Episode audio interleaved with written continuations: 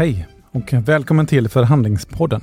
Det är snart nytt år och eh, det är dags att runda av det här året av Förhandlingspodden. Höstsäsongen har ju eh, bjudit på lite blandad kompott. Eh, jag kan väl känna att, ärligt talat, det är inte den bästa säsongen i poddens historia. För som ni förhoppningsvis vet så släppte jag tillsammans med Tukan förlag i slutet på augusti en bok, Förhandla mer, Sex steg till ett roligare och rikare liv.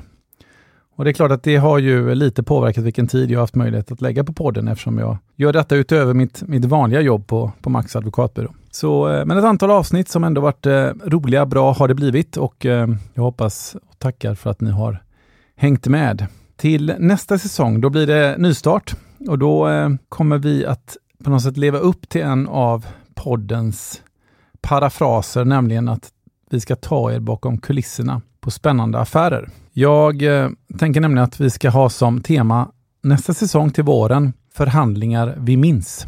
Så då ska vi prata om verkliga förhandlingar som har hänt och analysera hur gick det till och eh, varför. Så att eh, ja, ska gotta oss lite i eh, lite verkliga förhandlingar och inte bara prata teoretiskt om det. Så det ser vi fram emot såklart. Jag vill också som en liten nyårsreflektion, göra en liten spaning kring hur förhandlingslivet går till hos er alla där ute. För det blir så när man skriver en bok om någonting, eh, i det här fallet förhandlingar, så har jag fått förmånen att prata med väldigt många människor som dels gett feedback på boken. Det har också blivit att jag kanske har föreläst lite mer än vanligt och träffat väldigt mycket människor. Jag måste säga att jag hade ju en tes innan jag drog igång den här podden 2016, innan jag skrev boken, att förhandlingar är någonting som på riktigt kan göra skillnad.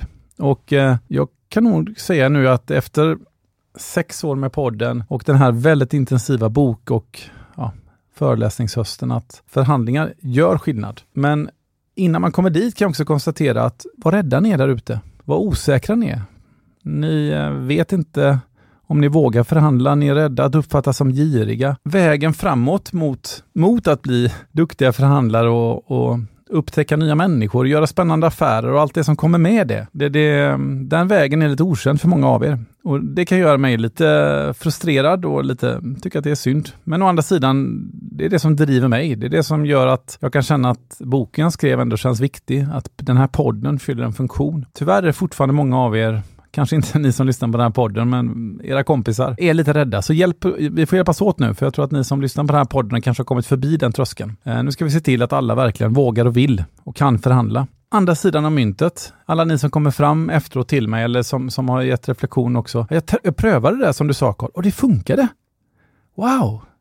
Bara, ja, det klart att det gjorde, tänker jag. Men det har verkligen jag har fått en förstärkning att, och det är inte så att det, det jag säger i bok eller podd, och podden är ofta, ofta sanningar från andra eller reflektioner från gäster, är, är någon reaktorfysik, utan detta är ju egentligen självklarheter. Eh, men de här självklarheterna funkar. Det är väl en, eh, ett nyårslöfte att jag hoppas några av er kan ge, att ni ska, bli, eh, ni ska börja förhandla. Och för er som förhandlar, okej, okay, men kanske att vässa det lite och bli ännu lite bättre.